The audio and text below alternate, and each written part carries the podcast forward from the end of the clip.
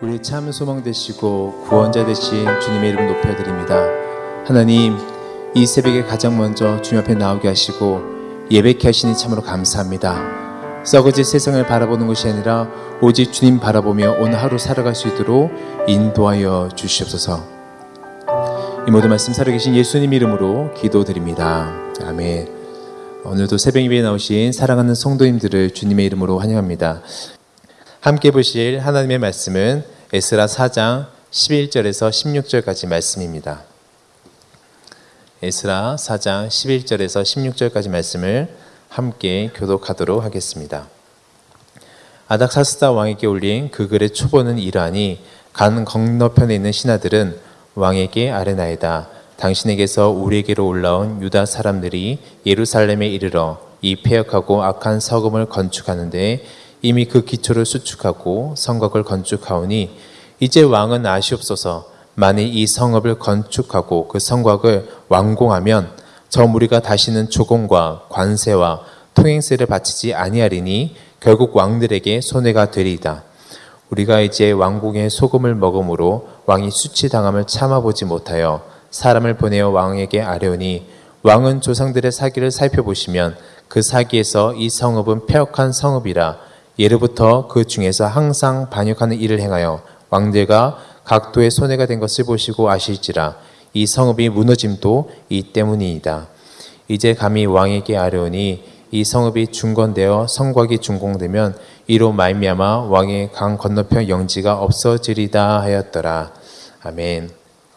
이제 본국으로 돌아와 하나님의 전을 재건하는 데 있어서 모든 일이 순조롭게 잘 진행되는 것 같았지만 에스라 4장부터 생각하지 못한 대적들이 등장을 하죠. 위기를 암시해 주듯이 4장 1절에서는 여호와의 성전을 건축한 다음을 유다와 베냐민의 대적이 듣고 대적이란 단어를 사용함으로 인해서 다가올 위기를 암시해 주고 있습니다. 이제 하나님께서 길을 열어 주셔서 성전을 기초를 놓고 모든 백성들이 기뻐합니다. 뭐 그냥 기뻐하는 것이 아니라 온 마음을 다해서 온 힘을 다해서 울고 웃으면서 자기 모든 것을 표현하며 기뻐하고 결단을 합니다. 그러면 하나님께서 귀하게 여기셔서 성전 건축이 잘 될 수 있도록 더욱 길을 열어 주셔야 하는데 예상치 못한 일이 벌어진 것이죠. 하나님의 전을 건축하는 일은 분명히 하나님께 영광을 올려드리고 하나님을 위한 일이었지만 아무런 장애물 없이 순조롭고 평탄하지만은 않았던 것입니다. 호사 다마라는 사자성어가 있습니다. 좋은 일에는 흔히 방해하는 일이 많다라는 뜻입니다. 사탄의 방해 공작이 도사리고 있었던 것이죠. 오늘 본문은 그것을 보여주고 있습니다. 우리는 흔히 이런 생각을 참 많이 합니다. 하나님의 일을 하면 무조건 만사 오케이야. 무조건 잘 돼. 어떻게 하나님의 일을 하는데 방해를 할 수 있겠어? 이런 생각을 많이 합니다. 그런데 빛이 있으면 그림자가 함께 있듯이 하나님의 역사하심 있는 곳에는 마귀의 역사도 함께 존재한다라는 것입니다. 우리가 하나님의 일을 할 때 그래서 더 많은 기도로 그 모든 것들을 대적하면서 막아내면서 나가야 되는 것이죠. 앞에 사장 초반의 말씀을 보면 우리가 알게 되듯이 톡착 세력의 협력 제안을 거절한 대가는 아주 혹독했습니다. 협력하지 않자 화가 난 그들은 모든 방법을 동원해서 야비하게 그 건축을 전방위적으로 방해를 했던 것이죠. 유다 백성들의 손을 약하게 하기도 하고 즉 비방하고 또 나라들의 관리들에게 뇌물을 주어서 성전을 건축하는 그 계획들을 막아내고 이제 왕에게 서신을 보내서 고발하기까지 합니다. 정말 기가 막힌 것은 한 번만 그런 것이 아니에요. 그냥 한 번만 하고 한 번만 하고 끝나는 것이 아니라 고레스 때부터 다리오, 아하수에로, 아다사스다 왕에 이르기까지 긴 시간 동안 끈질기게 그들은 공사를 방해했다라는 것입니다. 우리가 읽지 않은 에스라 4장 7절에서 10절까지 보면 이 성전을 재건하는 이 지역 모든 사람들이 모든 나라들이 연합해서 고소한 것을 우리는 볼 수가 있습니다. 사랑하는 성도 여러분, 이 기간 동안 포로에서 귀환한 자들이 겪어야 될 좌절이 얼마나 컸을까요? 우리가 하나님 뜻대로 이 성전을 재건해서 편안한 삶을 살기 위해서 온 것이 아닙니다. 하나님, 우리가 편안한 삶을 내려놓고 성전을 재건하기 위해서 온 것은 예배 한번 드리겠다고 그들이 모든 것을 다 버려두고 온 것이었습니다. 그런데 하나님은 왜 그 대적들을 가만히 두시는가? 아마 원망하는 사람이 생겼을 것입니다. 저도 요즘 이런 생각을 해보는 것 같아요. 우리 교회가 건물을 빌려 쓰다 보니까 여러 가지 제한되는 것들이 참 많이 있습니다. 뭐 하려고 하면 안 된다, 방해하는 세력들이 참 많이 있습니다. 그럼 저도 하나님, 우리 새로운 교회가 우리만 좋자고 약속의 땅을 구하는 것이 아닌데 왜 이렇게 늦어질까요? 이제 마음 잡고 주님 뜻대로 살아보겠다고 다짐하고 회사에 갔으면 더 좋은 일들이, 환경이 착착 풀려야 되는데 왜 가로막힐까요? 하나님 뜻대로 살아가겠다고 학교와 가정으로 들어가면 모든 공동체원들이 도와주어서 나로 하여금 하나님 뜻대로 살아갈 수 있도록 인도해 줘야 되는데 왜 가로막힐까요? 이런 상황 속에서 수르바벨과 예수와는 외부에서 방해도 흘리지 않고 성전 한번 재건해 보려고 사람들을 독려하고 힘을 얻어서 일어나 보려고 많은 노력을 기울였을 것입니다. 하지만 쉽지만은 않았을 거예요. 그리고 생각하지 못한 내분이 그 안에서 일어났을 것입니다. 사랑하는 성도 여러분, 우리가 오늘 본문을 통해서 배울 수 있는 것이 하나가 있습니다. 바로 사탄은 자신이 차지한 영역을 쉽게 내어주지 않는다라는 것입니다. 사탄은 결코 자기가 차지한 영역을 쉽게 한 번에 내어주지 않습니다. 아마 전도해 보셔서 다들 아실 거예요. 어떤 사람은 전도하기 위해서 예수 믿으세요. 그러면 한 번에 말하자마자 돌아오는 사람은 없습니다. 싸늘한 시선만 돌아올 뿐입니다. 사탄이 빼앗기지 않기 위해서 강하게 붙들고 있는데 한 번의 전도로 돌아오는 것은 참 많이 어렵습니다. 저도 예전에 선교 단체에서 노방 전도하기 위해서 전도지 들고 나가면 나갈 때는 기쁜 마음으로 정말 기대감을 가지고 나갑니다. 와, 이 전도지 다 나눠주면 정말 많은 사람들이 돌아오겠지. 하지만 저에게 돌아오는 것은 수많은 비방한 말들이었습니다. 멀쩡한 사람이 어, 정말 위아래로 훑어보면서 저를 이상한 눈으로 바라본 눈빛들, 그리고 각종 동물들의 언어들, 마음이 많이 어려웠습니다. 대학 시절에 전도하러 나갔다가 여린 마음에 상처받고 돌아왔던 기억들이 더 많이 있습니다. 가족 구원도 마찬가지죠. 수십 년 동안 헌신하고 피눈물 나는 고통의 시간을 통해서 한 사람 한 사람이 변하는 것이지 내가 죽고 하늘의 씨앗이 되었을 때 미랄이 되었을 때그 가정에서 변화가 되는 것을 우리는 볼 수가 있습니다. 사탄은 절대 자신이 차지하고 있는 영역을 쉽게 내어주지 않다라는 것입니다. 하지만 중요한 것이 있습니다. 그렇다고 우리도 쉽게 포기해서는 안 되는 것입니다. 왜냐하면 성경을 보면 하나님 나라를 이루는 사람들은 이런 방해 공작을 뚫어낸 사람들 통해서 하나님은 일을 하시기 때문이죠. 우리 안에 계신 주님으로 말미암아 우리는 승리할 줄로 믿습니다. 저는 이 믿음 가지고 오늘도 승리할 수 있는 저와 여러분 되시길 주님의 이름으로 축원합니다. 아무리 우리를 대적하는 대적이 겹겹이 쌓여 있다 할지라도 그들의 공격이 정말 바다의 파도처럼 치고 치고 또 친다 할지라도 주님께서 우리와 함께 하시면 우리가 최후 승리를 얻을 줄로 믿습니다. 혹시 우리 가운데서 길고 긴 믿음의 투쟁을 하고 계신 성도님들이 계신가요? 힘내시기 바랍니다. 한번 힘내시고 다시 한번 주님 붙들고 나갈 수 있는 오늘 하루가 되시길 주님의 이름으로 축원합니다. 그러면 우리는 승리할 줄로 믿습니다. 우리 11절에서 13절 말씀을 다 같이 봉독하시겠습니다. 시작. 아닥사스다 왕에게 올린 그 글의 초본은 이러하니 강 건너편에 있는 신하들은 왕에게 아르나이다. 당신에게서 우리에게로 올라온 유다 사람들이 예루살렘에 이르러 이 폐역하고 악한 성읍을 건축하는데 이미 그 기초를 수축하고 성곽을 건축하오니 이제 왕은 아시옵소서. 만일 이 성읍을 건축하고 이 성곽을 완공하면 저 무리가 다시는 조공과 관세와 통행세를 바치지 아니하리니 결국 왕들에게 손해가 되리이다. 어, 사랑하는 성도 여러분, 사탄의 이름에는 고발자, 참소자란 뜻이 있습니다. 즉 사탄 마귀는 대적하는 자이고 하나님을 대적하고 하나님의 사람들을 대적하고 참수합니다. 그런데 그런 마귀가 잘 사용하는 전략이 있는데 바로 관계입니다. 간사한 깨라는 뜻이죠.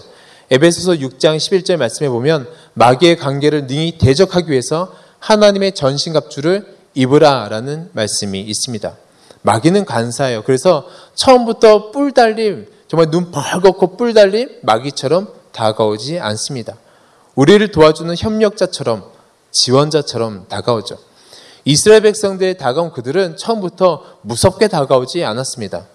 방해하는 자로 방해자로 오지 않았고 협력자처럼 왔다라는 것입니다. 하지만 그 방법이 통하지 않자 전략을 바꿔서 오늘 본문에 등장하게 됩니다. 오늘 본문을 보면 정말 얄미운 것 같아요. 너무너무 얄미운 것 같아요. 그냥 이렇게 읽으면 괜찮지만 만약에 그 시대 때 제가 이스라엘 백성으로 이 편지를 읽었다면 너무너무 얄미웠을 것인데 이 말씀이 그렇습니다. 12절에 보면 강 건너편에 있는 신하들이 왕에게 아르나이다.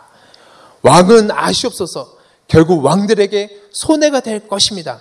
14절은 더 과간이에요. 왕이 수치당함을 참아보지 못하여 사람을 보냈습니다. 이제 감히 왕에게 아론이 건너편 영지가 없어지리다. 여러분 한번 생각해보세요. 너무 얄밉지 않아요? 저는 말씀을 봉독하는데 정말 얄밉다라는 생각이 계속해서 머리에 있는 거예요. 오로지 자신들이 왕의 편이고 자신들은 적이 아니라는 것을 정확하게 계속해서 강조하고 있는 것이죠. 언제부터 왕을 위했다고 같은 처지에 있는 속국임에도 불구하고 그들은 왕에게 이렇게 아뢰고 있는 거예요. 가만히 읽어보면 근데 왕을 위한 것인지 아닌 것인지도 모르겠어요. 이제 포로에서 귀환한 그들이 왕의 위협거리가 된다라고 이야기하고 있습니다. 왕도 어리둥절했을 것입니다. 아무튼 이제 아닥사스다 왕에게 올린 투수의 내용이 적혀져 있습니다. 그런데 편지의 내용을 왕이 받았을 때 잘못된 내용은 아무것도 없습니다. 왜냐하면 모든 투서는 모든 투서의 내용은 당신에게 손해가 됩니다. 당신이 이 일을 방치하면 이 일은 위협이 될 거라는 이야기를 하고 있기 때문에 그렇습니다. 그러니 일방적으로 이 편지를 본 왕은 이 내용을 더욱 신뢰할 수밖에 없고 그 생각을 바탕으로 상황을 보기 때문에 변호하는 이스라엘의 입장에서는 더욱 어려울 수밖에 없습니다. 여러분 앞에 짧은 구절이지만 이 편지는 대강 적은 것이 아닙니다. 정치적인 뛰어난 감각을 가지고 쓰여진 것을 볼 수가 있습니다. 단어 하나하나 사이에 칼이 숨겨져 있음을 우리는 볼 수가 있습니다. 페르시아 제국은 자신들이 다스리는 다른 민족에게 관용 정책으로 다스렸죠. 너희들 다른 신을 믿어도 돼. 너희들 하고 싶은 대로 다 해. 그렇지만 몇 가지, 두 가지 정도 꼭 하지 말아야 될 것이 있습니다. 이것은 제국이라고 이름했던 관용 정책을 베풀었던 모든 나라가 다 그랬는데 첫 번째는 국가 반역죄입니다. 체제 반역죄죠. 이것은 봐주지 않았습니다. 그냥 싹을 확 잘려버렸습니다. 두 번째는 세금 문제였습니다. 왜냐하면 국가 재정이 무너지면 나라를 유지할 수 없기 때문에 많은 세금을 그들은 걷어들였습니다. 그런데 오늘 본문에 보면 이 두 가지가 다 들어가 있습니다. 조공이 무엇입니까? 지배받는 나라가 지배하는 나라에게 우리는 당신에게 속해 있습니다. 우리나라는 당신을 섬길 것입니다라고 뜻에서 바치는 돈입니다. 그런데 조공을 바치지 않겠다? 이것은 독립하겠다라는 뜻입니다. 반역하겠다라는 이야기죠. 그리고 관세, 통행세는 다양한 세금을 이야기하는데 바로 이 두 가지를 정확하게 이야기하고 있어요. 이 두 가지만 이야기해도 벌써 끝이 납니다. 그런데 여기서 끝나는 것이 아니라 14절에 보면 이 말을 더 붙입니다. 14절에 보니까 우리가 이제 왕궁의 소급을 먹음으로 왕이 수치당함을 참아 보지 못하여 사람을 보내 왕에게 아뢰오니 여기서 소금을 같이 먹는다라고 말하고 있는데 그 당시 계약할 때는 소금을 같이 먹음으로써 계약을 했고 페르시아가 독점한 소금을 속국들에게 나눠주면서 왕의 은혜를 입고 있는 나라들 충성된 신하들이라는 것을 그들은 다시 해서 다시 한번 언급하고 있는다라는 것이죠. 우리 사마리아 지방 사마리아 지도자들은 왕에게 복종하고 왕에게만 충성한다라는 것을 이야기하고 있습니다. 아첨하고 있는 것이죠. 사랑하는 성도 여러분, 악한 사람들이 하나님의 사람들을 공격할 때는 수단과 방법을 가리지 않습니다. 정확하게 전공을 찌르면서 들어오는 것입니다. 그래서 성경에 보면 너희는 비둘기 같이 순결하고 뱀처럼 지혜로우라고 이야기하고 있습니다. 만약 지혜가 전혀 없고 순결하기만 한다면 그것은 순결한 것이 아니라 순진한 것입니다. 사랑하는 성도 여러분, 이 세상을 살아갈 때 악한 자의 계략이 무엇인지 알 수 있는 하나님의 통찰력이 오늘 우리 가운데 임하시길 주님의 이름으로 축원합니다. 우리 15절부터 16절까지 봉독하시겠습니다. 시작. 왕은 조상들의 사기를 살펴보시면 그 사기에서 이 성읍은 폐역한 성읍이라 예로부터 그 중에서 항상 반역하는 일을 행하여 왕들과 각도의 손해를 댄 것이 보시고 아시지라 이 성읍이 무너짐도 이 때문이니다. 이제 감히 왕에게 아뢰오니 이 성읍이 중건되고 성곽이 준공되면 이로 말미암아 왕의 강 건너편 영지가 없어지리다 하였더라. 이제 더 나아가 조상들의 사기를 살펴보라는 것입니다. 역사적으로 보라는 것입니다. 역사적으로 이 지역은 예로부터 반역한 곳이다. 그리고 또 반역할 것이라고 이야기하고 있습니다. 근데 사실 반역한 것은 아니죠. 그들이 나라를 위한 나라를 지키기 위한 일이었고 그 무너짐은 반역한 것이 아니라 하나님의 명령에 순종하지 않았기 때문에 일어났던 일이었습니다. 그리고 처음에는 그냥 손해가 볼 것입니다. 손해가 될 것입니다라고 이야기했는데 마지막에는 영지가 없어진다라고 이야기하고 있습니다. 왜 그들이 독립해서 일어나면 다시 힘을 얻게 되면 강한 나라가 될 것이라고 이야기하고 있습니다. 가만히 편지를 살펴보면 기가 막히죠. 하지만 편지를 정확하게 보면 사실인 것 같지만 거짓이 들어 있습니다. 즉 사실을 왜곡하고 사실 관계를 비틀고 왜곡하고 편지를 쓰고 있다라는 것입니다. 이처럼 악한 자들은 그들의 연대는 강력한 것 같습니다. 뇌물을 쓰고 협박하고 사실을 왜곡하고 하나님의 사람들을 어렵게 하고 그의 길을 가는 사람들을 힘들게 합니다. 포기하게 합니다. 그런데 사랑하는 성도 여러분 기억하십시오. 악한 자들의 연대가 지금 당장 커 보인다 할지라도 바로 우리 안에는 성령, 성부, 성자, 성령 하나님의 연대가 우리와 함께 하실 줄로 믿습니다. 그래서 우리는 악한 세력과 똑같은 방법으로 싸워서는 안 됩니다. 마음속에 나도 저들과 똑같은 방법으로 싸우고 싶어 라는 생각이 들 수 있죠. 하지만 그 방법으로 싸우는 것이 아니라 우리 믿음의 사람은 어떤 어려움과 위기 속에서도 성령 하나님의 능력에 힘입어서 나아가야 될 줄로 믿습니다. 겁먹은 개가 엄청나게 짖어대듯이 이제 겁먹은 이방 족속들은 자신들이 할 수 있는 방법으로 짖어대기 시작합니다. 그런데 아무것도 아닙니다. 우리 모두, 우리 모두 담대함 가지고 모든 상황 속에서 주님의 말씀으로 승리할 수 있는 주님의 방법으로 나아갈 수 있는 저와 여러분들 되시길 주님의 이름으로 축원합니다.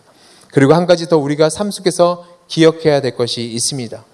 우리가 이 세상을 살아가다 보면 누군가 마음에 들지 않을 때가 있습니다. 맞지 않는 사람들이 있을 때가 있어요. 저만 그런 것처럼 바라보시는데 어, 그럴 때가 있어요. 이 사람은 우리 아직까지 옛과 옛 소성이 있어서 마음에 들지 않는 사람들이 있어요. 그러면 그렇다 할지라도 그 사람에 대해서 왜곡하거나 헌담하는 말로 누군가를 어렵게 해서는 절대 안 됩니다. 이것은 주님께서 기뻐하신 일이 아닌 것입니다.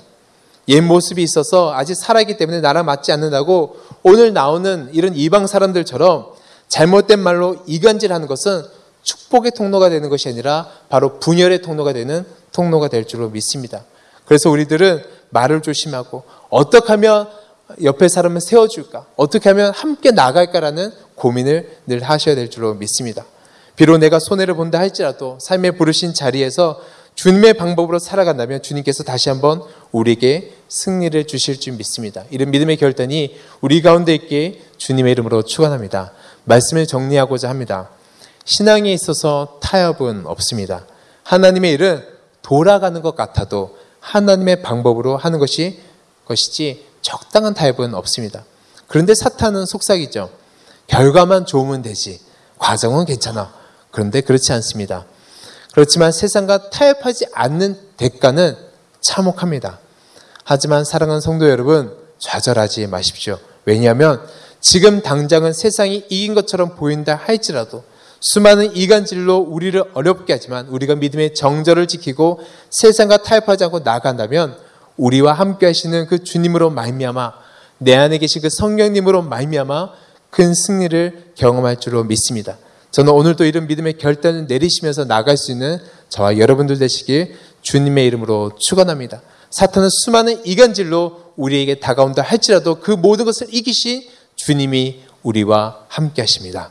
기도하시겠습니다. 하나님 아버지 은혜와 사랑을 감사드립니다. 약하고 폐역한 이 세상 길에서 하나님 하나님의 능력 덧입어 승리할 수 있도록 인도하여 주시옵소서. 오늘도 신앙의 현장에서 삶의 현장에서 기도하는 하나님의 사람들의 기도를 들으사 응답하시고 승리케 하여 주시옵소서. 이 모든 말씀 살아계신 예수님 이름으로 기도드립니다.